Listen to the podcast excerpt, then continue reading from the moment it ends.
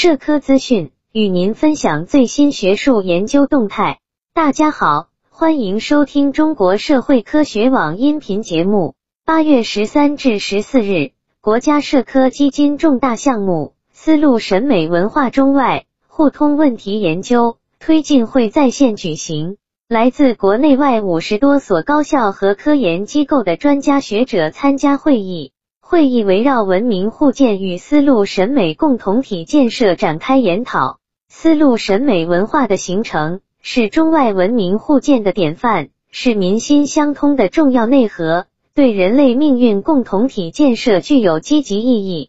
中国社会科学院文学研究所副所长丁国奇表示。文学艺术作为中外文化交流的纽带与桥梁，对构建人类命运共同体具有重要的理论价值与现实意义。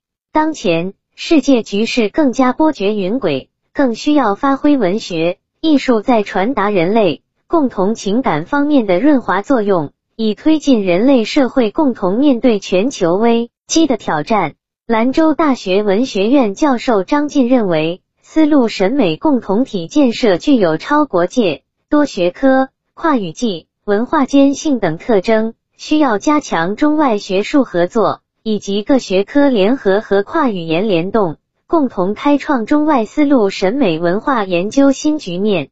对于丝路城市空间中艺术与文化的互鉴共融，德国柏林工业大学教授费利塔斯·希尔曼认为，以文化为中心来。改善丝路城市建筑环境，对构建更具包容性和凝聚力的社会，消除移民、气候变化等因素带来的歧视和激进化情绪，具有积极作用。本期节目就到这里。如果您想收听更多音频节目，获取更多学术资讯，请关注和订阅中国社会科学网。让我们携手共同打造哲学社会科学爱好者的精神家园。感谢您的收听，我们下期再见。